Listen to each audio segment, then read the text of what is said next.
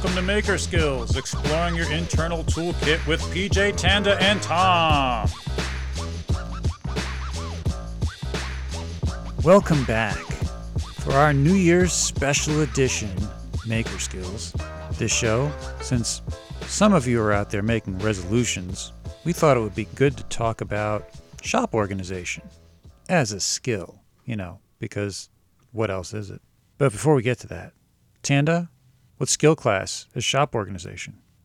I think that shop organization is firmly in the middle at 5. Class 5 skill. That's a classic skill classification. Tom, what did you find in your research on shop organization? I'll tell you what I couldn't find in my research. Nothing about shop organization, because there is no history on shop organization. I heard years ago that the reason you put pots and pans in the same cabinet as everyone else, and the reason you put plates and bowls in the upper cabinets like everyone else, and the reason you put everything in your kitchen generally where everybody else puts their stuff is because of, I forgot her name. Martha Stewart? Oh, no, not Martha Stewart. I just had it. Betty Crocker? No, the Dear Abby. Oh, Julia Child. Yeah, Julia Child's laid out how your kitchen should work. And it's brilliant because it makes a lot of sense. Now everybody has their stuff slightly different places, but you all have a silverware drawer. You all put your pots and pans low and in the bottom cabinet, and you all put your plates and your bowls in the upper cabinets with your glasses in the corner cabinet or in an upper cabinet, that kind of a thing. I don't know how she spread that information so widely without the internet. Credit to her. Spies are good at disseminating information. That's true. She was a spy. They're good at putting information out there and having people believe it. That's right. I think it's from her spy background. Yeah. Well, that's amazing. She did an amazing job considering that everybody just used to dump everything in a hole, you know, in the middle of the kitchen before and just hope that things didn't break. That's it's much better. I agree. Well, yeah. I find it amazing that she took credit for that. Nobody else was using cabinets prior to her, actually. You guys should put your stuff in cabinets. No. What? I don't think it was like that. It was just no, you put your plates in the upper cabinets because lower cabinets are, near the floor. And why do you want to eat off something that was near the floor?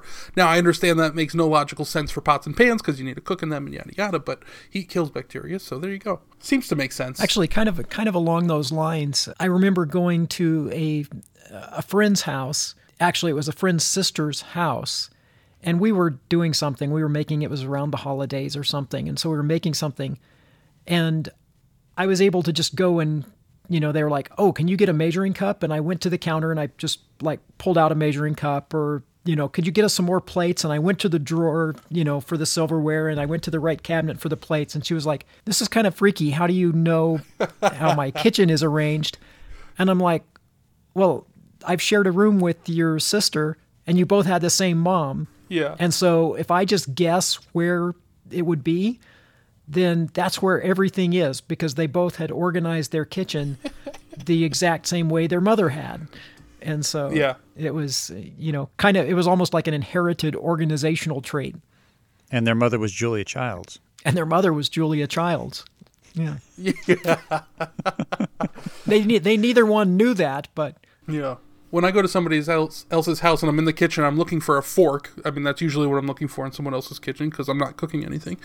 I'll pause. I kind of do I put my hand out and I do a little jazz finger thing. And then I go, where would I put it? And then I open the drawer. And if it's not there, I simply go, oh, you're wrong. Your forks are in the wrong spot. Close the drawer and I keep looking. Man, what are you doing putting mousetraps in their fork drawer? Why would you... This isn't the junk drawer. This is the utensil drawer. What's wrong with you people? I would like to point out that while Tom was trying to describe his search for forks, he held his hands apart for a fork that was approximately 2 feet long. No, one hand. Oh, no. That was what he did to divine where the forks were. That was kind of a... it's a divining... Yeah, it's a divining finger prior shake. To the divining part. Prior to the fingers wiggling... He held his hands apart, he was about to grab a steak, and he's like, "I'm looking for a fork." I'm like, that's like Paul Bunyan's fork. Who has a fork that big? You don't know. You don't know who's over. So do you put pots and pans under your stove? Pans under my stove. Under the oven? Is there a drawer under your oven to put, or is that a broiler? It's not a broiler, but you should be careful. If just public service announcement, it might be a broiler, so don't put anything under there until you know. We put like cookie sheets and pizza stones under the oven. But pots and pans is just to the left of the oven. Okay. I had some friends get in a heated discussion over that as well, and I think one of them grew up with an oven that had a drawer under it, and one of them, there was a broiler, and so they were like, "You can't do that. You shouldn't be doing that," and were really, really adamant about their decision to save their friend from putting pots and pans under their ovens. If you open it up, it's literally a plastic bucket in that drawer. At least mine is. So there's no heat getting down there. You shouldn't put plastic in an oven. Just telling you right now, it's not going to end well. Unless it's a shrinky dink. So my family likes to put things in the stove, in the oven for storage, but I do not. And I have lived with people. I have been married and had girlfriends, and we didn't put things in the stove. So then when I'm at my family's house and I turn on the oven, I forget that there's stuff in there. And sometimes it goes badly. Yeah. No, that's you can't do that. Yeah. I understand if space is tight, but get rid of a pan. Yeah, I was when I went back home after I'd moved away to college, my dad had remarried, and my stepmom had covers over the burners, decorative covers over the burners. Yep. Yep. And I accidentally turned on the wrong, I took the cover off of the burner that I was going to use, but then accidentally turned on the wrong burner. Oh boy. And it just takes a minute to it takes a few seconds. Right. Before the the paint starts smoking on the decorative burner cover. Well, I guess you're getting new covers today. Nothing goes on the stove, on or off. Can't do it. So, Tanda, did you find anything in your organizational research other than kitchenware? I found some organizational research on organizing and organizations, and then I realized we were talking about shop organization, and so. I'll take that as a no. 50C3s? I thought we could just talk about ovens long enough that I could get off the hook. Yeah. Do you know how to run a 50C3 now? Yeah. Yeah, definitely. Yeah. Perfect. Yeah. As opposed to a member organization, it's actually a nonprofit organization. We're not talking about organizations, okay? There's just the two of you. Just stop it. Well, we are. No, we're not. Oh, you're telling us not to talk about that. That's exactly what I'm saying. Okay. Yeah, we're not talking about... PJ, what'd you find out, man? What'd you find out? Well, once again, apparently I'm the only one that actually tried to do any kind of research for this segment we have. I'm not sure why we have this segment. So I decided to look up motivation for organization, and I found somebody that actually parsed it out into, let's say, the highlights of like basically no one thinks the organization is a bad idea, but nobody really wants to do it. So I found this website, which shall remain unnamed, and this is how they put it. The first thing is you save time. When you're organized, everything is where it's supposed to be, so you're not standing there for like an hour trying to find the thing you're looking for. The second thing is you save money, because you don't buy 2 or 5 of the same thing that you already have, because you can find the thing the first time you're looking for it. You save energy because you're not wasting it looking for a thing that may or may not be there. You save brain power because if the thing you're looking for is in the same spot and you keep going back to that spot to get that thing, it builds up almost like a muscle memory. So you don't even have to think about it. You just reach for it and it's there, which kind of makes sense to me. Yes, Tom? I don't think it necessarily saves energy. It really depends on what you're looking for. If you're looking for running shoes, that's conserving energy as far as I'm concerned. Do you keep your running shoes in your shop, Tom? Well, sometimes. That's my point. I keep my running shoes in my shop. Then you and Tom need to go for a jog. Keep everything in my shop. I keep everything in my shop. I keep my refrigerator in my shop. Tanda has a valid point. Tom, you don't. So just, let's move on. I have a refrigerator in my shop. I don't have a refrigerator in my shop. My refrigerator's in the kitchen. Ooh. You know, it's been fun doing this podcast with you. We'll miss you, PJ. Yeah, yeah. Would you like to continue with the list that I have, Tom? Yeah, go ahead. Go ahead. No, please. You have the refrigerator. I have a kitchen in my shop. Oh, my God. Hey, where do you keep your utensils? Ironically enough, the next thing on the list is it eliminates stress.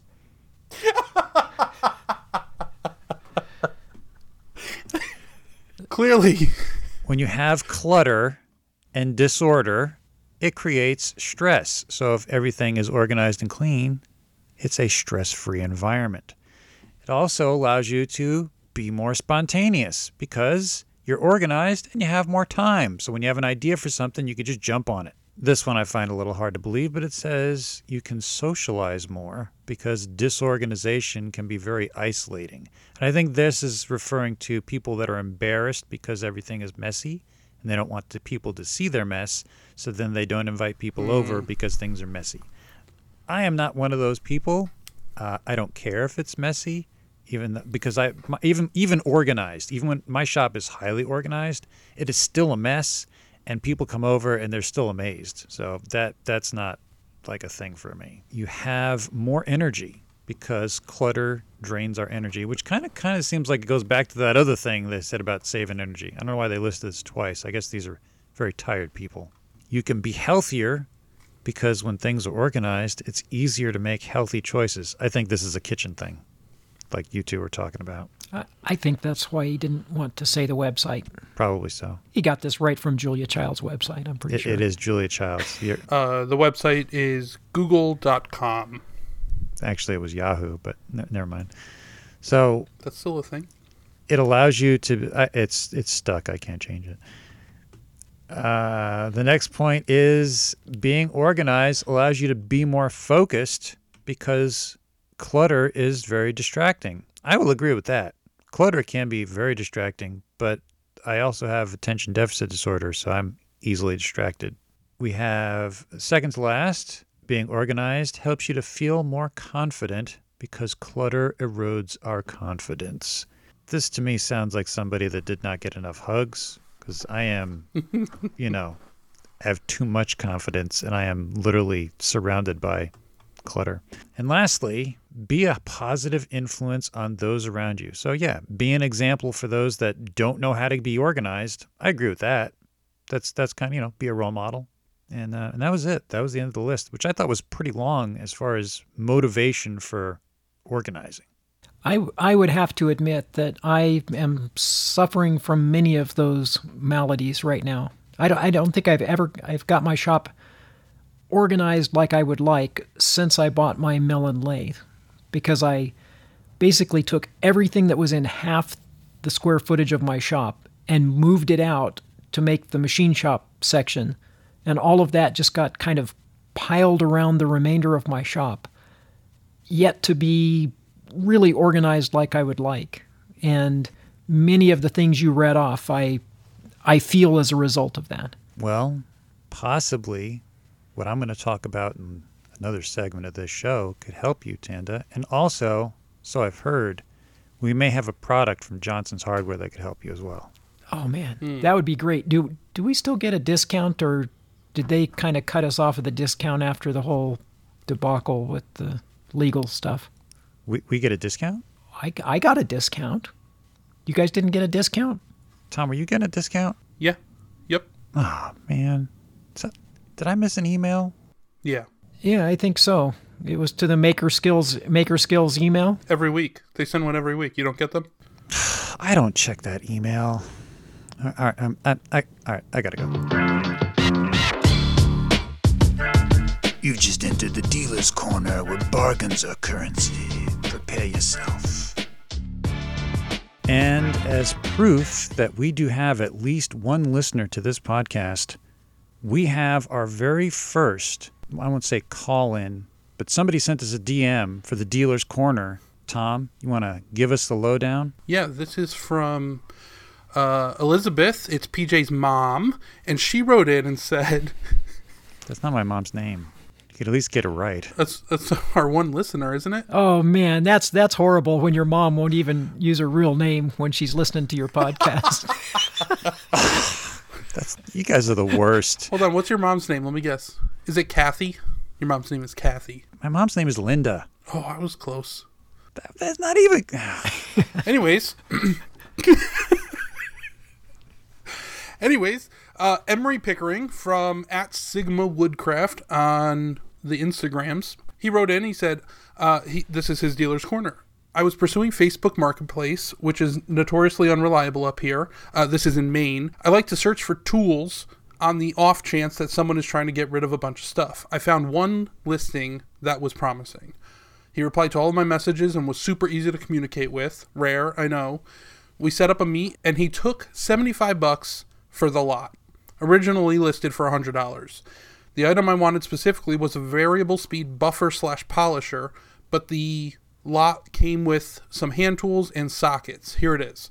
Adjustable speed buffer, 2 buffing pads, Popular Mechanics 20-piece socket set with ratchet, 2 vintage chisels, a Paulin chainsaw, not worth much, but something to mess with, which is cool. I had one of those. I gave it away after I messed with it, and I couldn't get it working. Good luck.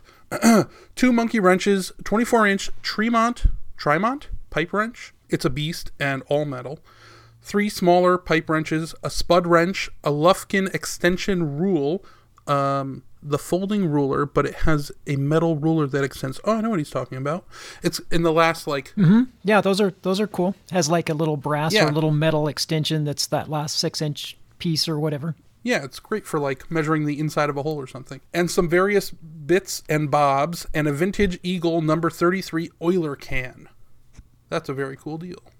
So out of that entire list, the one thing that caught my attention was that potato wrench. I've never heard of a spud wrench before, but I'd like to see that. It's got eyes. Oh, yeah, they're great. I mean, if you've ever had a spud get stuck in the pan, mm-hmm. and you've sprayed penetrating oil on it, and there's just no getting it out. Spud wrench is the best. That happens to me all the time. I do have a bone to pick with oilers. He mentioned the Eagle oiler, which like Eagle is the brand you want. I have a bunch of oilers, bunch of Eagle oilers, bunch of other kind of oilers. They all tip over. Like, there is not a good one out there that doesn't tip over and just leak its entire contents out all over my workbench. It's a big problem. I'm pretty sure Jimmy did a story on that where he just hot glued his oiler to a big piece of plywood, like it's something that was like double the width of the base, and then he couldn't knock it over because it was just bottom heavy and had a big base. Yeah. But then it's bulky. Or maybe that was glue. That might have been super glue. I can't remember now. Oh, I think it was glue. I think you're right. I think he super glued the super glue. It's very meta. I mean, if it was me, probably what I would do is I would epoxy a magnet onto the bottom, because a lot of those are brass. And then I would just... They're not brass? I have brass ones. No, a magnet is a nightmare in a machine shop. Right, but you didn't let me finish, Tom. Oh, don't finish. What I was going to say is... You put a magnet on the bottom with some epoxy, and then you get a piece of metal plate, and you just just stick it to the plate. And then, the plate you can remove if you need to, and then it's bottom heavy and it won't tip over. Wouldn't the shavings get stuck to the plate? Well, if you take the can off, then the magnetism would be gone, and then the shavings would fall in the garbage. That's true. It's plausible. I'll look into it. If you want to read my master plan, my manifesto is online for oilers. Oilers rules. I've heard of those. Yeah. It's very popular among people from other countries. Yeah. I had a math teacher that was all about that. I don't know why. I do have a dealer's corner as well. It's a it's an interesting story. So if you guys remember from last week, I had traded my 12-inch rotary table for an 8-inch rotary table with cross slides. And I got that from these two guys, Kyle and Sean, over at FAGGFab on Instagram. They're kind of new to Instagram. They've been following me. I kind of made some new friends, and they saw me working on the Dayton belt sander that I've been restoring for a couple weeks now. And they said, hey, we've got a Dayton belt sander over here. It's a little bit newer than the one you're working on. If you want it, you can have it. I said, what? Yeah, okay, sure. And I went over there. They're about 30 minutes away from where I live, and they've got a 4-bay garage that's 2 floors, and they've converted it. The bottom floor is a machine shop, and the top floor is a woodworking shop. And they showed me around. They have, hands down, the coolest metal cutting bandsaw I've ever seen. I put up pictures on my Instagram for it. It is a Marvel bandsaw. It has a automated table. The bandsaw has an 18-inch depth cut, like 18-inch height. The table itself has got to be like 5 feet by 4 feet. And the thing is just massive and old. It had a cool story. It came out of a school district. I think it was Sean's grandfather picked it up when they were about to throw it out. And then he couldn't get it to work right, so then he gave it to them. And then they managed to get it working properly after they called the company that's servicing Marvel Tools. And he said, they still make this. And I'm like, yeah. I'm like, what is it, like $30,000? And they're like, no, it's $35,000. I'm like, oh, I need one of those. Is it vertical or horizontal? It's set up like a wood bandsaw. It is horizontal. Yeah. But you're able to tilt the entire bandsaw head 45 degrees if you want to make 45 cuts. Mm-hmm. And, you know, the table stays flat. That's cool. It's got an intricate pan system for, like, catching scraps, but also, like, recirculating the lubricant. I mean, it is awesome. And the thing, I think it weighs, like, 2 tons. I think they told me, like, 2,500 pounds or something like that. It's super, super beefy.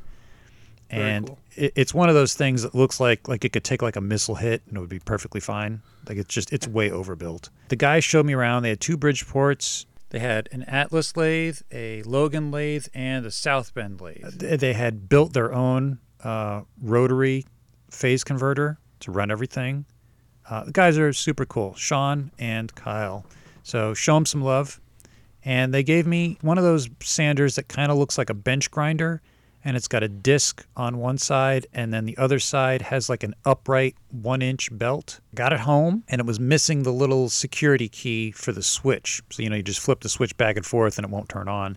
So I just stuck a screwdriver in there, and I flipped it, and the motor made a little humming sound. So I'm not sure if one of the bearings is seized up or what, but I got to dig into it. But that was free, and if I could fix it, it'll make somebody happy, right? For sure. So that was what I got. And I got some new buds. We might be doing some things together because they're basically the only machinists I know close to where I live. Cool. Very cool. That's the best part of any deal is when you get to meet new people and hang out with people. I sold the guy a sander years ago, and we went to Maker Faire together that year afterwards. Were those deals hot enough for you? You got a sizzling deal that's burning a hole in your pocket? Send it in, maybe we'll read it on air. Tanda, what is your personal history with shop organization? Our shop growing up was, in a way, it was kind of organized, and occasionally my dad would, incentivize us to clean the shop and kind of organize things. But about the only organization I remember in our shop that was kind of intentional organization was we had a lot of glass jars screwed underneath the shelves, which was, you know, pretty common, you know, organizational hack. Yes. Was to rivet or screw all of the lids from your old, you know, and back then most of the jars were glass jars, not plastic jars. Baby food. But we had various baby food jars, yeah. You know, from quart to baby food to, you know, all different sizes, all underneath the shelving in the shop. And the rest of the organization, we had a big pegboard in the shop where, you know, tools were hung in their spot. But they were, other than that, it was quite often, kind of disorganized. And my dad was not one to putter in the shop. He would go out in the shop, he would make something, he'd put the tools up. He didn't just leave things out. But he spent very little time, like, just out, you know, kind of being in his shop like a lot of us, just organizing, kind of coming up with new ways to make the shop nicer, whatever. It was just a place you went, you made something, and then you went back out to work. So that's kind of the organization I grew up with. And then I've had many shops through the years, and I usually have an opportunity to reorganize when I move or I get more space. And usually I start out very organized if I've had time to move shops. But then there have been times where I have, a good deal has arisen, or, some financial something has come up where I've moved shops just because of something coming up in my life. And it was not a time when I was going to move shops. Like this one I'm in, the deal came up. I was up at my dad's taking care of him before he passed away. And I drove back and forth, moved everything from a 2,200 square foot shop to my current shop pretty much overnight, like a straight 30 hour no sleep back and forth with a U-Haul. And so it was less organized right from the beginning. But, I think that I like organizing my shop. I love having it organized for all the reasons you mentioned. But right now I'm in desperate need of just taking a week and going through my shop. You're going to benefit from what I have to say. But first, we're going to go to Tom. The baby food jar thing was definitely something I remember from being a little kid. We always had baby food jars hanging underneath a piece of wood along the wall. But my real journey with organization has come in the last 2 years since being on Instagram and sharing all of my organizational journey with everyone. And it is nonstop. It never will end. There is no end point. I just, every time I think I'm close, I get a new tool and I need to rearrange everything. Most recently was the Bridgeport. That takes up a fair amount of space. It's actually, it's 5 foot square area, maybe, give or take. It just caused everything to get shifted around in my shop. I recently started doing, I have a French cleat along the entire wall of my shop, and I started doing segmented boards with tools on them. So it's a tool wall, but the segments are only, I think, 24 inches wide and just under 4 feet tall. And everything on that board lives together always. So if I ever have to move the tool wall, that segment just moves with it. That is forever there. And if I have to add anything to it, there's a potential that I have to actually eliminate something, which is a good habit, I think. Too much stuff is a real thing. No, it's not. I struggle with it. But that's kind of I just keep organizing and it's never finished. I never get everything done by the time I need to do it all again. Currently I'm in my basement portion of my shop. I have a 2-car garage with a basement, and this is the complete bottom level of my house. And there's just clutter everywhere right now because things don't have a home. I started organizing. I pulled a bunch of storage off. I got rid of a lot of stuff. I get rid of lots of things, and it's still it just accumulates. So I have a problem. I'm Tom, and I'm an organizational holic. I heard that they tell you not to take pills for that. It's optional. So what you're basically saying is you like organizing, but only in spurts. Well, we said it was a class 5, but it's actually a parabolic rating, where I think I'm very good at organizing, but when you're this good, you never finish. Oh. So it's a double-edged sword. Oh, well, that makes perfect sense to me. Yeah. Yeah, I'm very good at organizing all of my electronics parts and all of my little things in little drawers. I can't get to them for all of the clutter around them, but they are quite well organized and logged in a spreadsheet, and so I know just the drawer to go to if I can get to it. That's what we call tiny parts specialization. So when I was growing up, of course, like everyone else, there were the baby food jars full of stuff that, to my knowledge, were never actually used. I saw them there, and I don't think they were ever opened. There was always stuff in them. That could be true. My father had the basement, and then he had a 2-level garage, and there was stuff in them. But to me, as a kid, it never seemed organized. It just seemed like, you know, it was always dark. You know, it was always like one light. Like you had enough light to see, but not really that well. And, you know, he was a fan of the little multi-drawer parts organizers, like the little plastic ones that had little trays that you pull out and, you know, you label the front. And, you know, a lot of people still use those. But nothing, like a lot of stuff just got piled up and it got really, you know, kind of, it didn't seem to organize to me. So the organization didn't take place for me until I was a teenager. My father had his own silk screening business called Coast to Coast T shirts. And as a kid, I didn't understand that that was actually his business. Like Coast to Coast T shirts sounded like a big company. So I actually, in my mind, thought that this was like he was... he had licensed it, like he was a distributor in New Jersey, and like it was like this giant company, but it was actually just him. Like that's the name he made up, and he would do Prestige Worldwide. Oh yeah, well I mean it sounds big, you know, Coast to Coast T-shirts. It's, you know, one coast to the other. Mm-hmm. Mm-hmm. He would primarily do T-shirts for fire companies and police.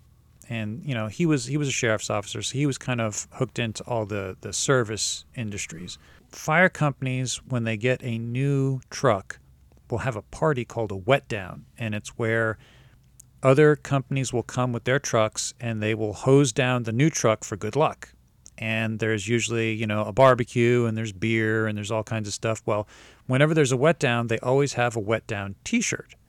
And they would hire my father. And he would come and set up everything and silk screen the shirts to order right there, run them through this custom heater setup that on a conveyor belt that he had built, and it would cure the ink, and then it was like ready to wear in like 60 seconds, basically, is all it took.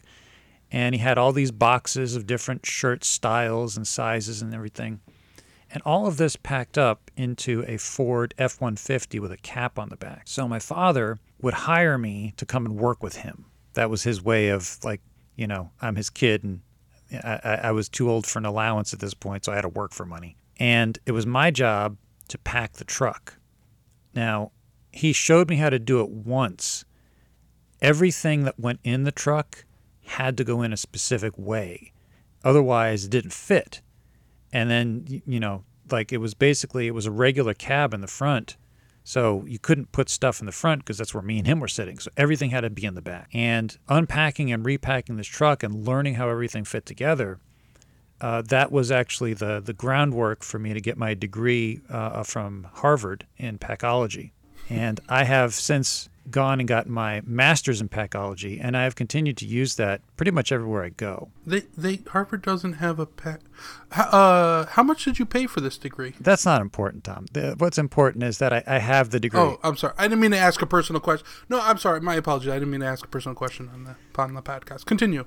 So coming to present day, thinking about pretty much what both of you said, when it comes to shop organization, your shop needs to be set up.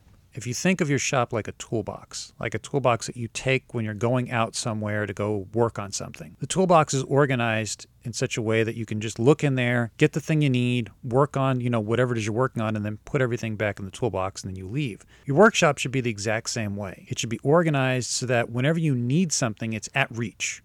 It shouldn't be in a hard to get to place because then it becomes inconvenient. So that's the first step is you need to organize your shop in a way that's almost intuitive so that when you need something, you don't have to look for it. It's just right there. The second thing is a lot of us have, which Tom sort of touched on, a lot of us have this mindset of acquiring things and then finding a place for them to go. And this is very, very common, but it just by its own nature creates a problem. If you're constantly getting stuff and putting things in, you never actually organize because you're just finding a space for it to fit. What you need to do is periodically remove everything from where it is, like pull it out into the driveway or just move it somewhere.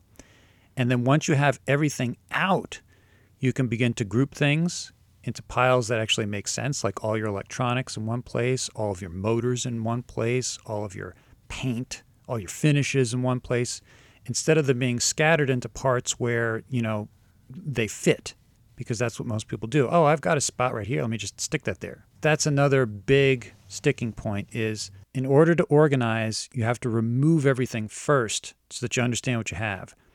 I did this a year and a half ago, sort of like a spring cleaning thing, but I took everything out and I found that I had, you know about my wheel addiction, I had 5 different boxes full of wheels. And I was able to consolidate that into one box of small wheels and then one container of big wheels. So instead of 5 different places, they were in 2 places. And it's the same thing with aluminum. I had aluminum spread out throughout the entire shop, scraps of aluminum, blocks of aluminum, just things that I would, you know, been saving to use. I consolidated all of that into one box. So when you take everything apart and then literally put it back together, in this case being your shop, you have a better understanding of what's there, and you can organize it better. Tom? I totally agree. If you've seen Marie Kondo on Netflix, she has you do that with your closet. You take all of your things out of your closet. One, you can actually see how much crap you actually have. You may not realize how much stuff you're actually shoving into those closets. And this is exactly what you said. And then when you put it back, you can omit things and you can organize things much easier than trying to do it from left to right or whatever. You actually get it all out and then you can put things back. I want to add to what you're talking about is that you need to put things, like you said, you get something and you just find a space for it, right? And that's not good. You need to find a home for it. Yeah. You need to find where it's going to live, right? That's what you're saying. I'm echoing what you're saying. And once it has a home, then it's accessible, it's usable, it's ready to go. And when you're done, it's incredibly easy just to put it back. Ever since I put my hand drills on I cut little slots into a shelf, so you just stick them on there. I put them away in between using them, during a project. I'll hang them back up because it's more convenient than putting them on the table right next to me. Yeah, I do the exact same thing. And pretty much anytime you're going to find clutter in your shop, 90% of the time, it's because that stuff doesn't have a place to go. Right. Doesn't have a home. It affects the stuff that actually does have a home. Like, it kind of blends in. Like, 20% of that mess could actually be cleaned up pretty quick, but it's just overwhelming sometimes. Well, for me. A bunch of homeless tools roaming around one area of the shop will bring down the value of the organized tools nearby, definitely. Homeless tools living in an abandoned birdhouse. Yeah. Yeah, totally. No, I definitely agree with the getting everything out. You know, if you have a set of shelves that you're trying to organize them in place is difficult. It's better to just empty them or empty a whole section of the shop. And, you know, I thought that would be, you know, what would end up happening when I emptied the whole side of the machine shop, that I would gradually move tools back in, but in an organized fashion. But then I got some other big machines like the surface grinder and stuff that just displaced more area. And I've not caught up. But another thing that I think is worth mentioning is, and I don't know if you guys find this to be true, but you have to be in the right mood as well. Because when you drag everything out and look at it, if you're in kind of that nostalgic, oh, I forgot where these were, I was going to do something with these type of mood, that's not a very good organizational mood. But if you're in the, I've got to get this organized, this stuff is junk, I should throw half of this out mood, then you end up with much better results. Mm-hmm. So sometimes I think you have to kind of pick your time or get into the right mindset, because if you're in that, oh, that's where this is, and start tinkering with it mood, you may as well just stop trying to organize. I think another area that I struggle with personally is I have a very nice Singer sewing machine. It's an industrial machine. It's a full table. It was given to me by Derek from Malden at least a year ago. And it's a great machine. And I want to use it. I really want to use it. I don't know when I'm going to use it. And it's big enough that it kind of it kind of stands there and mocks me, and I know I should get rid of it. Sell it, give it to somebody. That's not the discussion, but I think it needs to go, even though there will be a day that I want to use it. But I think I can find another one by then. So what are your thoughts on that? Like, is that something where you go, yeah, that needs to go? I know PJ's going to keep it. He's got pockets and wormholes everywhere in his place that he can keep stuff. But, what about letting tools go? Like, just giving up on that? Giving up's a harsh term. But what are your thoughts? I've rarely regretted turning tools that I'm not using or something into money. I don't do it really often. Or turning it into, someone else's joy because it's something that they're interested in and are going to use. Right.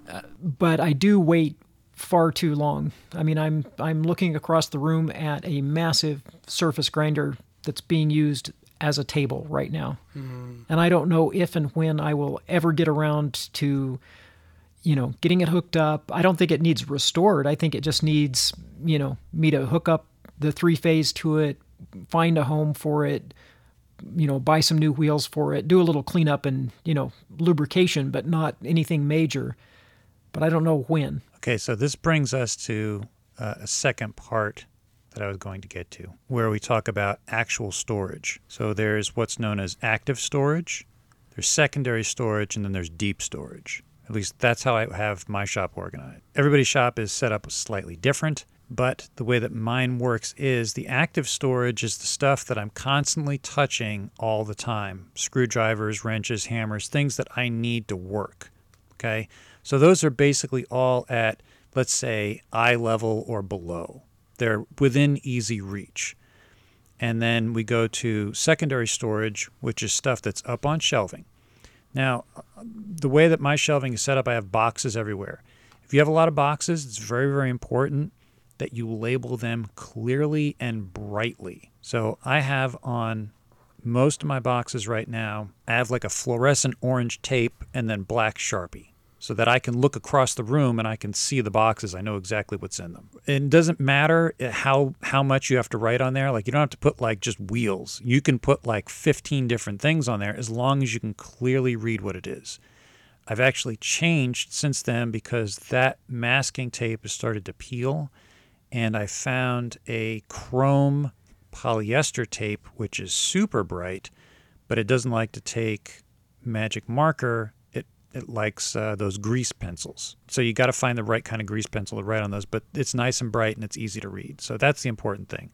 The little punch-out stickers, I can't remember what they're called, the label maker things that are made out of plastic, those I find kind of fall off. I bought one, I've been using it, and the labels keep coming off, so they're not very handy.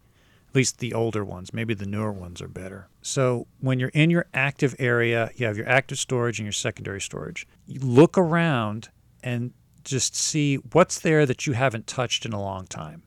Is there something that's in your shop, like in your active area, that you don't touch? And if you find that thing needs to go in deep storage, which can be in a shed or further out in the basement or basically anywhere that's not in your way. And that's how you create more storage in your active workspace, is by figuring out what it is you're touching all the time, what are you touching some of the time, and what have you stopped touching. Now, getting back to what Tom and Tanda were talking about as far as like the sewing machine and then the surface grinder, if you don't think you're going to use a tool like within the next 5 years, then yeah, you probably should get rid of it if it's not going to be useful. But if it's something that you have a project for and you just haven't gotten to that project and that's going to take you 5 years to get to that because it's something big, then you need to keep that thing because 5 years from now, you don't know what the access is going to be. It might take you another 5 months to find the thing, and then it might cost more than what you paid for the original part you have. So just keep those factors in mind. It's better to store something if you know you're going to need it. If there's absolutely no chance, then just get rid of it. You could always find another one. It just might not be as convenient. So deep storage, you might need to clarify this, but I do not really have anything in what I think you're talking about as deep storage. If it goes to that category in my brain, it leaves. It's gone. It's sold. It's thrown out, whatever. So what would you put in deep storage that you need to keep? Okay, like right now in deep storage, I have a scroll saw. It's a very cool scroll saw. It has the entire head of the scroll saw tilts to cut angles. It has a built-in air compressor to blow the dust out of the way. I have scroll sawed one thing since I got it, but it's an incredibly cool vintage craftsman scroll saw. I've never seen another one like it. Neither has anybody else, because a bunch of people offered to buy it off me when I showed it on Instagram. So that thing will never go anywhere. I will keep it, even if I never use it again, just because it's a weird tool. That's in deep storage in the dungeon. Right now, I have 4 Walker Turner benchtop drill presses in deep storage, waiting for my attention. One of those is Bernie Solo's that I have to restore soon so that I can get it ready for him. I'm not sure exactly when we're meeting up, but that's another thing. I don't have that in my active workspace because that's a future project. Like, you know, basically Bernie and I can't meet up because of COVID right now, so there's no real pressing time constraint for me to get that done. So it's in deep storage. All right. I have another storage category. Maybe, I don't know if inventory is the right term, but I have a bunch of bins with things I've ripped out of Power Wheels and laptops and things that I'll probably only use 10% of them at some point. But you kind of need 100% of them to find the 10%. Does that make sense? Mm-hmm. So I have a lot of that stuff. And that, you know what? Casters, wheels, that's the same thing. And I do have a couple boxes of wheels, but I have trimmed that out too. And actually, I'm looking at some that I'm probably going to just throw out. But that stuff can be clutter. And the worst part is when it outgrows the box it's in, and you have to start a second box, or it just kind of sits next to the other box that's on the shelf. That's always a problem too. I think that determining whether something is legitimately something that you're going to use in the future, that you have a really high chance it's going to get used in the future, versus something that you're keeping because you don't want to throw it out. And it's not something that's really sellable, or, you know, it's just, you just feel bad about putting it back into, you know, the waste stream, or throwing it out, or putting it at the curb. And when you mentioned the jars, Tom, I was reflecting and thinking, you know, I think there was one jar of rivets and one of hose clamps that I remember getting stuff out of. Almost all of the others were like something that had been taken apart, and there were some little screws or brackets or something that my dad didn't want to throw out, but they sat in those jars for 30 years.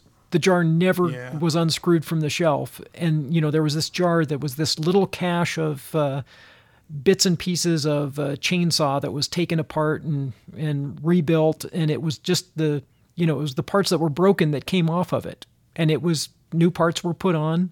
The broken parts were worthless. But rather than throw them out, you put them in a jar and they sat there for 30 years. All right, let me get deep for a minute here about exactly what you just talked about. I have a collection of that stuff, that category. And every so often, I purge a lot of that stuff. I don't get rid of everything, but I go through and I go, I'm never going to use that. I'm never going to use that. And every so often, after I get rid of something, the inevitable, oh, I wish I kept that, happens. You've experienced this? Yes, yes, definitely. Okay. Do you think that is an actual... Do you think that's reality? Or you are just saying that and thinking that because... Is it more superficial? Like, do you actually miss that thing because you could use it now, or are you only doing that because that was one potential solution to the thing you're working on, instead of just moving along and finding the other thing that you need to use? Let me answer that. So what you're doing when you're storing up all these parts is you're building an inventory. That's what you're talking about. You have a parts inventory. Yeah. When you purge an inventory, it's still in the back of your mind that you had grabbed those parts. And basically what's happening is you're purging things before you've used them. And then when it comes time to use them, they're gone. The example you gave about how you have one thing, like you have a box of things, and then you have to make 2 boxes of things. So that's not a bad thing. What that does is you just have to subdivide. So for instance, when I was talking about the wheels, okay, I have 2 boxes of wheels now. Well, one box is actually all small wheels, and then all the other boxes, big wheels. So it's not like... they're all jumbled. Like, they are organized now, so I know if I got big wheels, I got to go to the other box. Okay, so I agree. But what I'm more specifically talking about is you purge stuff, which means you just saw it all. And it's, like you said, it's fresh on your mind. And then you're working on something and a problem rises, and you're going through your Rolodex of things that you have and don't have and possible solutions. Do you think that the only reason you say, oh, I wish I kept that, is because you just recently saw it? And if you hadn't just recently saw it and it was still on your shelf, you would not have thought of that as a solution? No. Ugh. I don't think so. I think that can happen. I think that can happen, that because you've just recently seen it, it's kind of, you know, top of mind, and you think, oh, that was a possible solution to the problem I have right now. And then, of course, because of the novelty of having just thrown it out, it makes it all the more memorable psychologically. Right. And I don't know that it's, you know, necessarily, you know, if you moved it 3 times in the past and reorganized it 3 times in the past, then the value of having it versus buying a new one or using something else to solve the problem is probably lost, because you've spent all that time thinking about it and moving it and reorganizing it, and you probably should have just got rid of it or put it in a garage sale back when. But it certainly, you know, it certainly makes it all the more memorable when it's, you know, right next to, you know, thinking of it, throwing it out, and then wishing you hadn't. Totally. I agree with Tanda. PJ, you're wrong. Thank you. We're talking about two different things.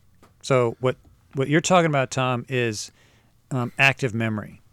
Like you're actively seeing something, and then because it's gone, it's still in your mind. What I'm talking about is a parts inventory, meaning that you know you have it.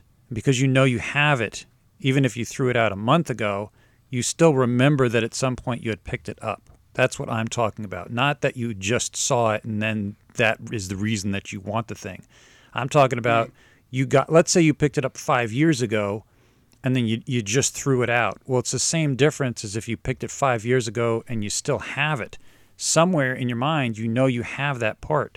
And this is happening to me a lot with the auction stuff, because I am picking up things at auction that are missing pieces, and then I'll pick up a box of stuff at another auction, and then all of a sudden I'm like, oh, hey, I have the other half of this from another auction. PJ, does this ever happen to you? Do you ever go to an auction and you're like bidding, maybe even put a bid on a lot that you didn't win, but you already kind of invested your brain into the things in that lot, and then 3 weeks go by and you're in your shop and you're like, didn't I buy that? And then you start looking for it. Has this ever happened to you? No, because the way that I look at everything at auctions, most of the time, if there's a box of stuff, when I say a box of stuff, I mean, you're looking at like probably 50 things in a box. Yeah. There's probably 2 things in that box that I have identified as valuable. The other 48 things, I don't know what they are. I have no clue, because there's no, like, you don't know until you have time to unpack it. The auctions are, in many ways, a pressure pot. You have a limited amount of time. You got to make snap judgments in order to get a deal because everybody else is going. Okay. You're on a timetable. Right. I've done that with shopping carts, though, online shopping carts. I'm really considering getting, you know, you're getting ready to make an order from a particular online vendor, and you think, you know, while I'm ordering from them, I should save on shipping and go ahead and put these extra 2 or 3 things in. Mm-hmm. And then before you buy it, you go, that's silly. I should just buy them at the point when I need them. And you take them back out, but then you think, I thought I bought those. I thought I ordered those. Those should have come in with that other stuff. I did this not long ago. I was talking on Instagram about wanting to put down like rubber mats in front of my lathe. And Jacob, who knows on Instagram, he works at a Home Depot still, and he sent me a link to a daily deal like the next day, and it was perfect timing for these mats. So I jumped right on, I put 2 in the cart, and like 3 weeks later I'm like, where are those mats? And I never bought them. I wanted to buy them. I put 2 of them in the cart. Like, I don't know what happened. PJ probably texted me, and it just like threw off my whole entire month. Probably. My sister was, I can't remember what it was, some kind of craft something that her and my great niece were thinking about doing. And so and this was probably not unique, this probably happened to many people, she had one of, you know, from each of 20 different vendors or something ridiculous in her cart because she was comparing all of them. And then her husband went to buy something on Amazon and added it to the cart and just bought it. And so they were making like soaps and perfumes or something, and they had this huge abundance of like soap molds and natural perfumes or whatever it was that they were doing, because they had left them all in the cart as they were comparing all of the different ones. And then her husband went and bought something and bought all of them along with it. Tom, I know you do that a lot, because we were talking about this a couple of weeks ago. Somebody had told you about something and you bought it like 4 days later and the price had jumped up like $25. I don't remember what it was, but I remember you talking to me about that, where you had something and then you didn't get it on time, and then by the time you grabbed it, it was like the price had jumped up. That's something that I'm learning about Amazon. Amazon, the prices change daily on the same thing, you know? Ironically enough, this is kind of off topic, but you know, I've been looking for those batteries for my grinder, my Milwaukee grinder, since I got the charger, and I've been hunting them down on Amazon. I've been waiting for the price to drop, but while I have like Honey tracks the prices and it'll tell you if they go up and down. But the thing is, when the price drops, what you don't realize is a lot of those times there's no free shipping, because it's not coming directly through Amazon, it's through some third party. And the shipping jumps the price back up beyond what it would be if you actually paid more and got free shipping. Mm. So short version is I decided to buy it off eBay. So I got batteries coming. They should be here by my birthday. Well,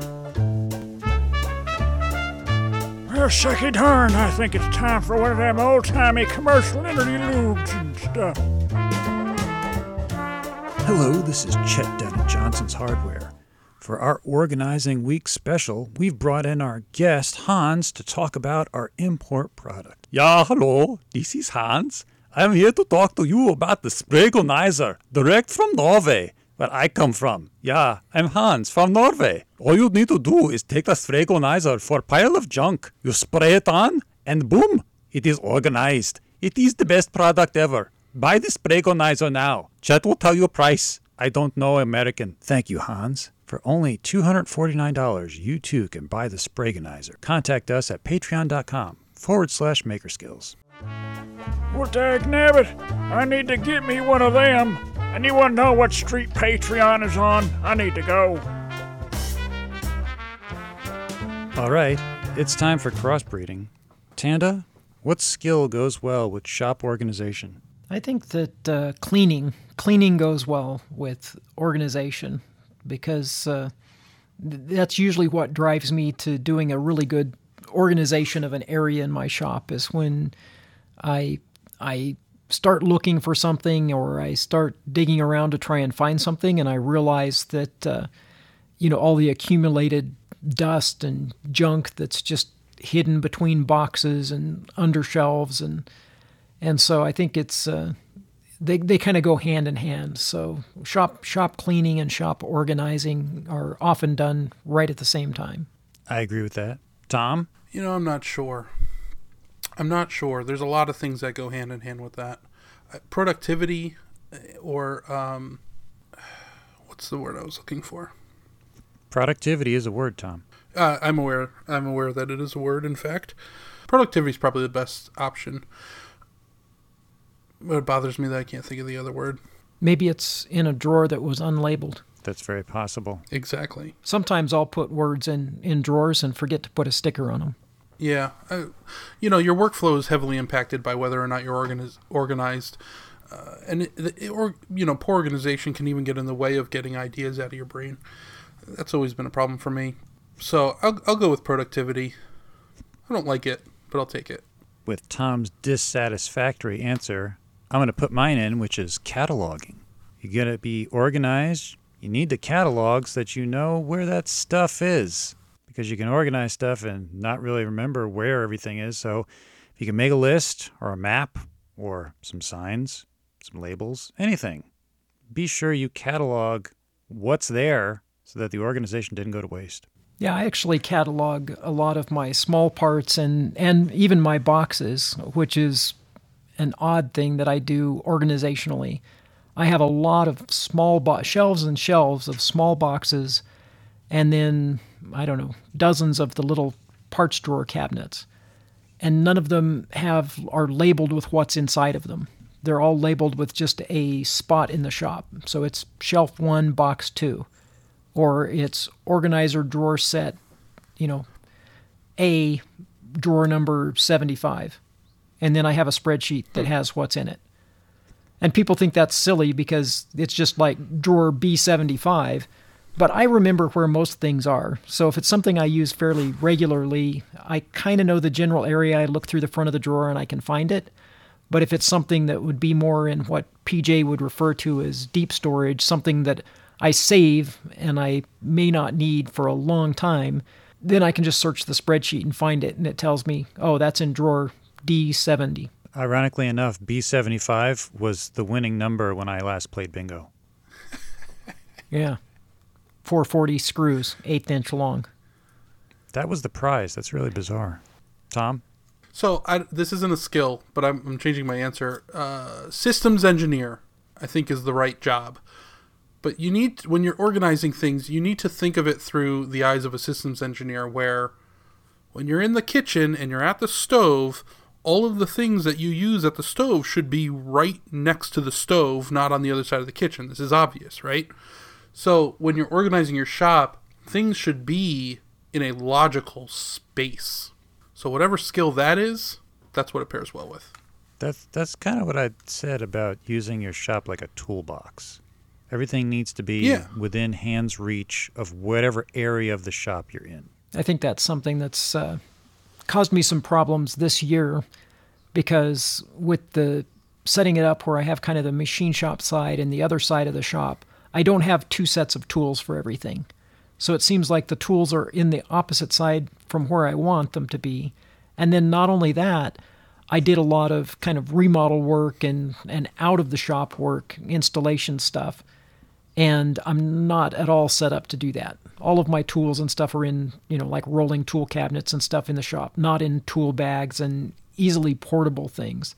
So then I was taking tools out of my tool, my normal positions where the tools would be, throwing them in bags and taking them off somewhere and running back and forth, and then, didn't get around to taking them all back out of the bag and putting them back into the toolbox. And so I think that that's part of my organizational problem, is kind of splitting what I do into 3 or 4 different areas. So my first thing to mention here, Tanda, is that's what auctions are for. Buy a second and third set of tools. My shop is only 19 by 14, and I have double or triplicates of the tools at either end of the shop for that very reason. Just so I don't have to walk an extra 8 feet to go get something, I have another set of tools at the other end. So just grab a second set, even if it's a cheap set. Grab it at an auction and make that your go bag. Grab another set, make that the other end of your workshop. Why? See, you're causing yourself problems by just not getting another set of tools. It wasn't really intentional to get organized to become, a handyman service. It was just came up a lot during the course of the year. And in some ways I intentionally didn't try to get organized to do that, because I didn't really want to fall into, just making my living repairing people's broken plumbing and stuff. This comes with probably a future episode, a skill called adaptability. You got to be able to recognize where you're at and adapt. And you didn't want to adapt, and that's why it ended up creating disorganization. Oh no, so, I had different directions I wanted to go, so I didn't want to adapt to that direction. I wanted to avoid that direction, so I'm kind of punishing myself. Yeah. So as not to fall into just continuing to do that and not liking it. That's called self-sabotage. Yes. I'm good at that. I think that's a running theme for many makers, self-sabotage, especially when you don't want to do something you need to do. It's also part of procrastination.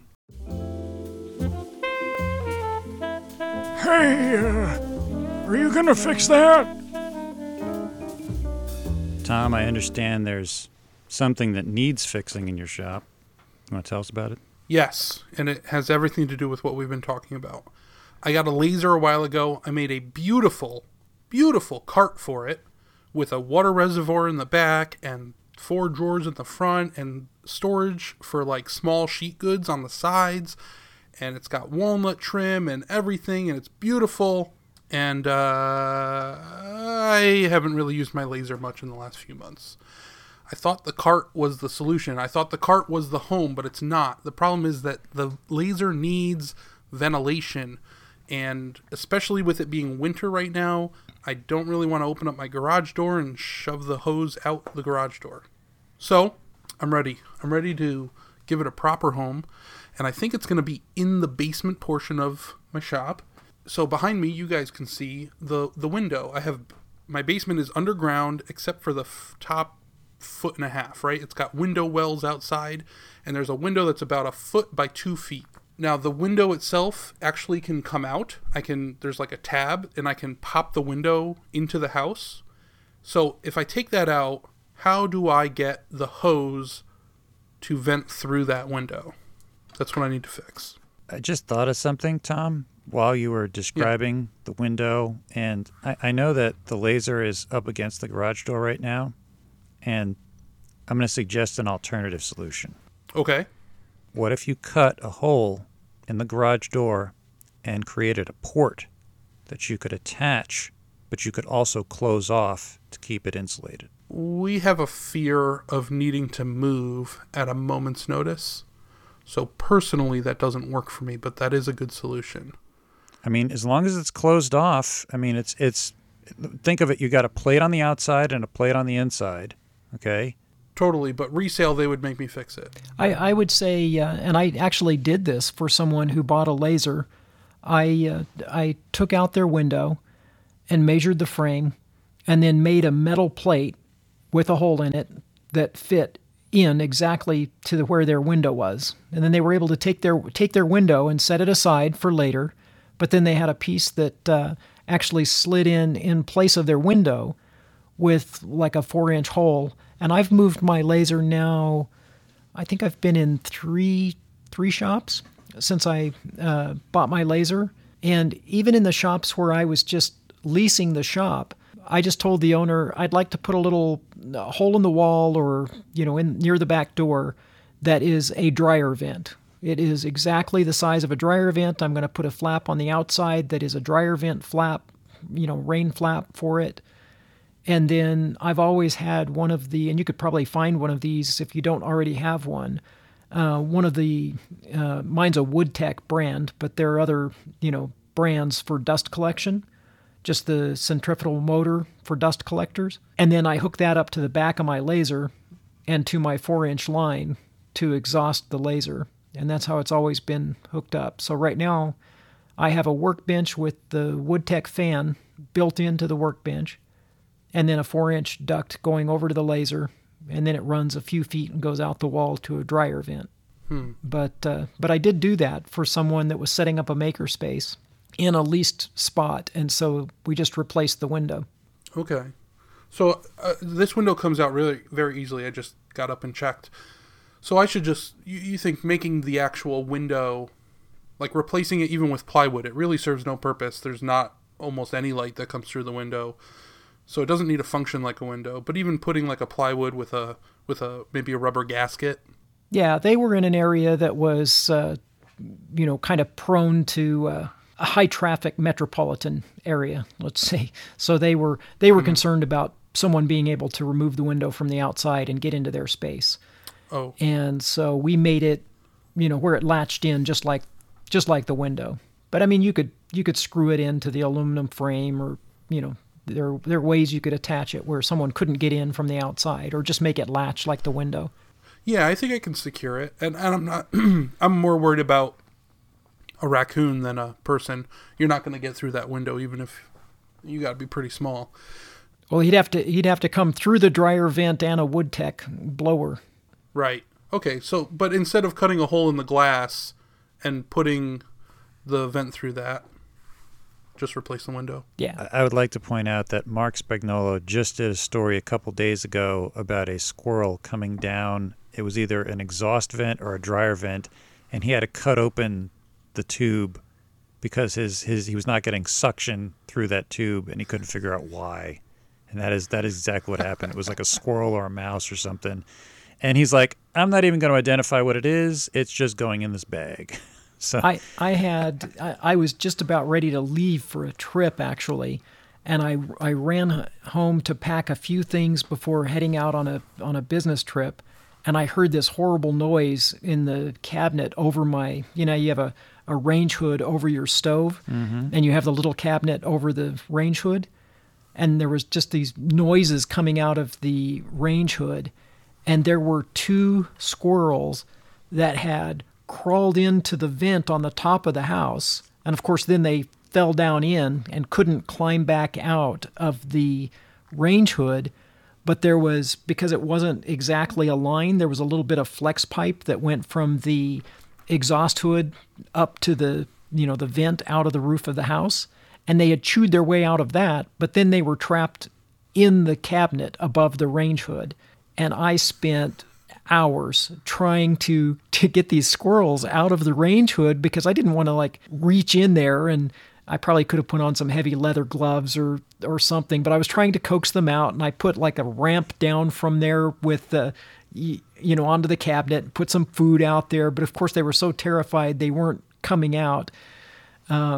I thought, well, maybe if I take a spray bottle and spray them a little bit, they'll get scared and run out. And so run out of the open door. No, that just made them mad and made them hide.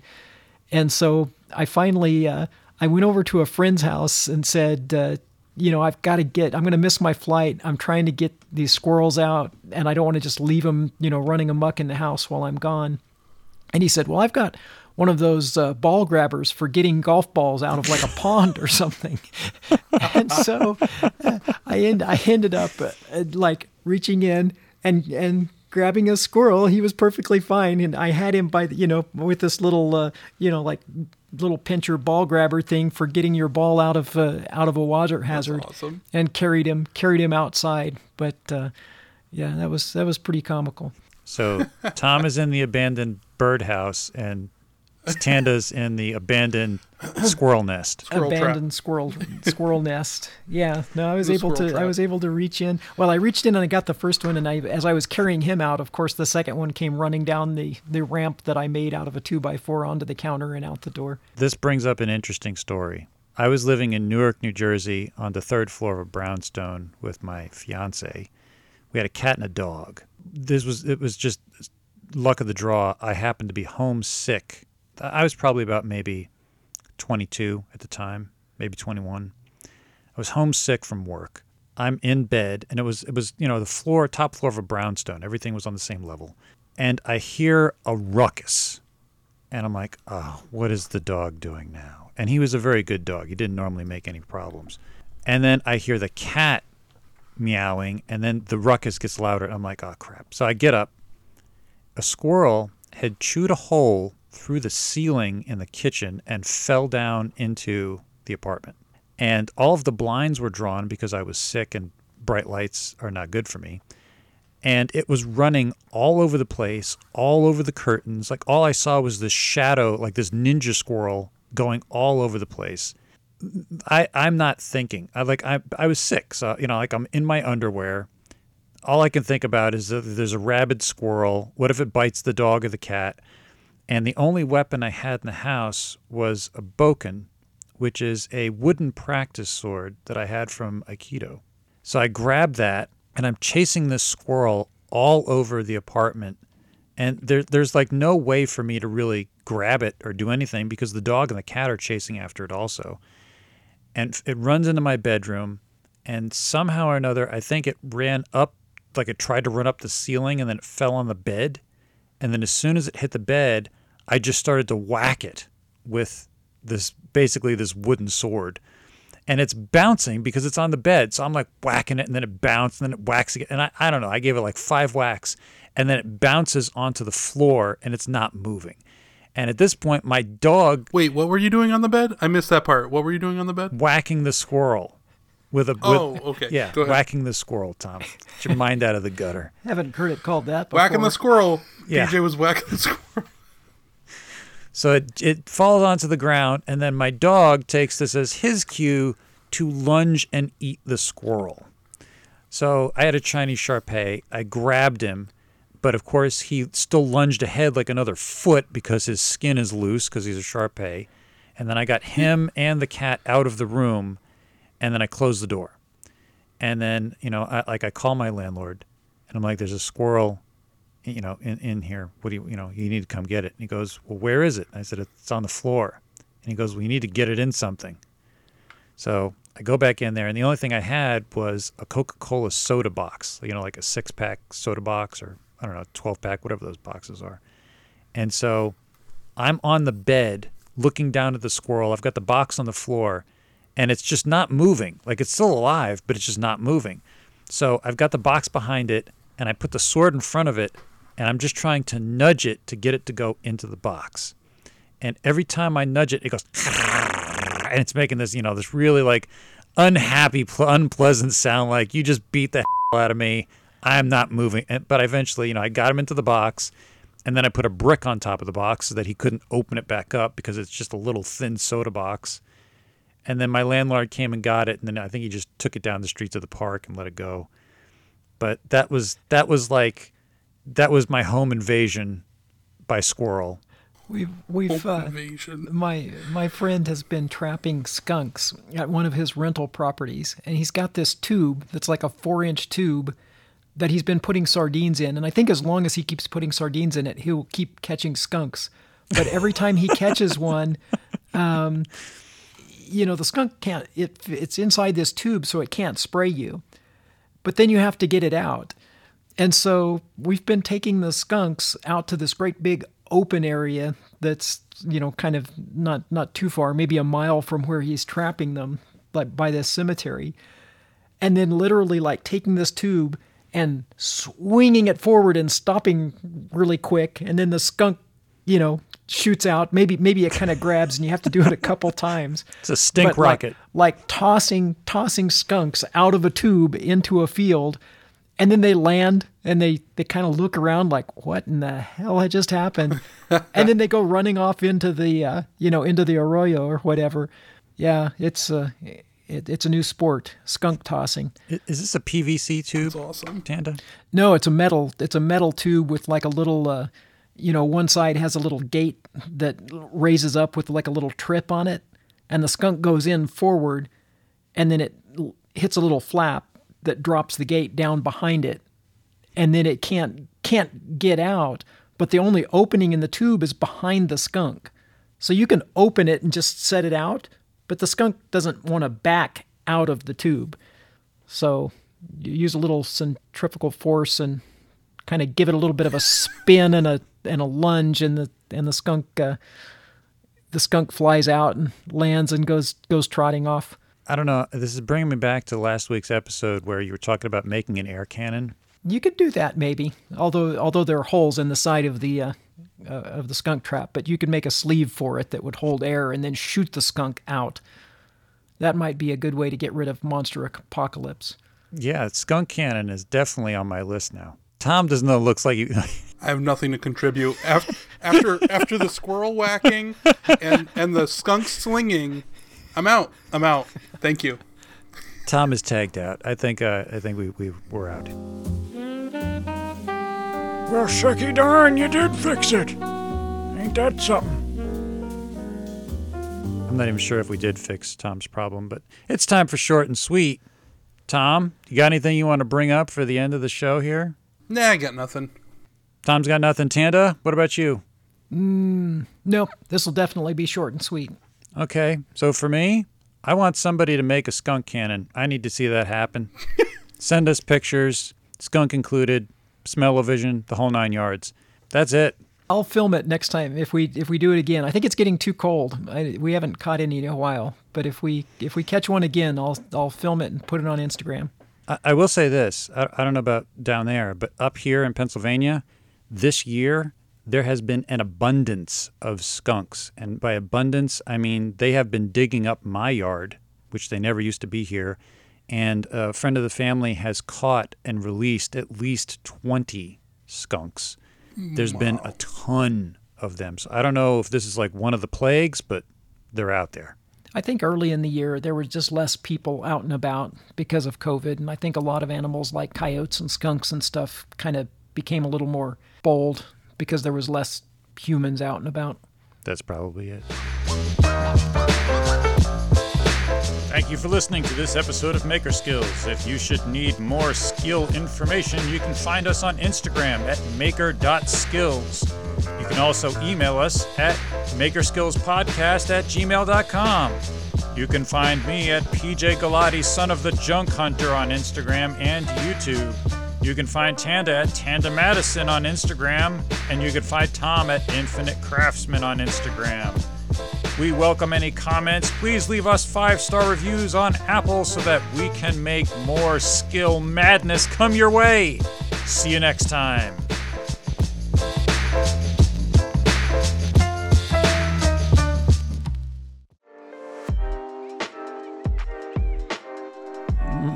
This was made on the fly.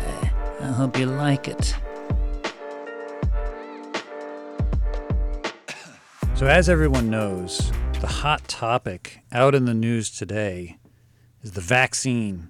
I'm not going to say which vaccine. You guys know which one I'm talking about. Well, it just so happens, Tom Tanda and I tried to make a vaccine a couple years ago. Didn't quite go the way we wanted it to go. I mean, I don't know. Maybe we were thinking about it the wrong way, but Tom has a habitual problem losing his tape measures. And Tanda got it into her head that maybe we could make a vaccine against losing a tape measure. And that's where the whole thing started. And then it just kind of went off the rails from there. I mean, Tanda, what was the actual basis? Like, why did you think that we could actually do it? Well, I was just kind of generalizing and, you know, like most vaccines where, you know, you have a little bit of an innocuous portion of the vaccine, or maybe a little bit of a, you know, a live virus that you use to help build your antibodies. I thought maybe if we could give Tom just a little bit of something that was a lost tape measure, like a small lost tape measure, like maybe a lost ruler or something, then maybe we could build up his immunity. So I just started mixing up a lot of small measurement devices with some solvents, and it kind of went from there. Now, I should point out here that Tom volunteered to be the test subject since he was the one that kept losing all the tape measures. Tom, you want to describe what actually happened? What are you talking about? When you got the vaccine, what happened? He's twitching again, but that's not a side effect. I don't think that's a side effect. I mean, he wasn't doing it before, but... He always twitches. That's normal. Okay. Oh, he's twitching again. Yeah, so I got the vaccine, and things were going okay for a while. And just to be safe, I went and got some blood work, and apparently this vaccine has a lot of iron in it because my iron counts were way through the roof. Did you use, you know, they usually use deactivated cells to create deactivated virus to create a vaccine. We're using like deactivated tape measures to create this? Is that what happened? Did you just pump me full of iron? Well, some of them were those little steel rules. And I thought because they had like some scratches on them and because they were really rusty and hard to read, that they wouldn't like be an active measuring device anymore. And so I figured they were dead. I didn't think they would, you know, like that you'd have any repercussions from it. Yeah, I mean, I'm practically magnetic at this point. But that's not even the worst side effect. The first side effect. Oh, that's not a side effect. Is that a feature? The fact that the tape measure sticks to you was part of the motivation and part of the goal of, you know, so it was kind of two-pronged. It wasn't just vaccinating your mind against losing the tape. It was also keeping the tape nearby. So it was kind of a, you know, two-pronged approach. Interesting. Okay. That explains a few things. So Tom doesn't really want to come out and say it, but basically there's tape measures stuck to him. Well, at the time. Everywhere. They're everywhere. I can't get rid of them. Yeah, he was like tape measure man. They were on his forehead. There was one, you know, on his shoulder. There was one on his nipple. They were all over the place. So This obviously was not the desired effect, and, you know, this is why you have to test vaccines to get them working properly. You can't just, like, give them willy-nilly. And this led to the second stage of the vaccination, which was to try to get the tape measures off of Tom because he was having trouble sleeping at night. It's a big problem. I decided to step in. I mean, I'm not, you know, I don't want to say I'm a vaccine expert, but I do have 20 years in the bioengineering field that I haven't previously talked about. And I decided that, you know, it was time for me to step in and do something because Tanda was handling the bulk of the work. And I thought, you know, I need to reverse this thing before it goes, you know, really the wrong direction. And, well, I mean, we did get the tape measures off of Tom, but there were some side effects. Tom, do you want to tell everybody what happened? Yeah. This is I'm gonna be brave here, but let's just say I don't actually need tape measures any longer. I'll let PJ elaborate on that. So I used some nanotechnology to help remove all the iron from Tom's system, along with all the other little bits of measuring implements, and inadvertently converted his ocular sensors to measuring instruments. So Tom just has to look at something now, and he instantly knows what it measures. So he doesn't actually need measuring tape anymore because he is measuring tape. Well, he's not measuring tape.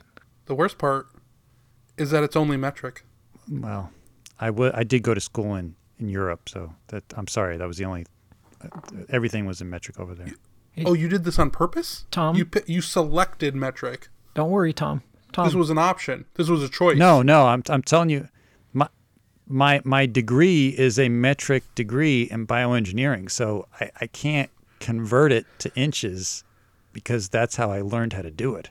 I'm working on a vaccine to convert from imperial to metric through altering your DNA. So it shouldn't be too much longer, and we'll be able to give you your first dose. Tanda, You're doing it backwards. He doesn't need to go from imperial to metric. He needs to go from metric to imperial. That's completely the opposite thing of what he needs. That's going to be worthless. Oh, man. And I've spent a month on this. It wouldn't be so bad if I could pick the increment, but everything's in millimeters. Like I said, you got to test these things out. It's a side effect. I mean, it's not really what we were going for, but, you know, I mean, at least it's somewhat useful when you know, when... small things. So, in other words, kids, make sure you test your vaccines before you give them out to your friends because you just don't know what's going to happen. Yeah, sure, they made something. They made it all up.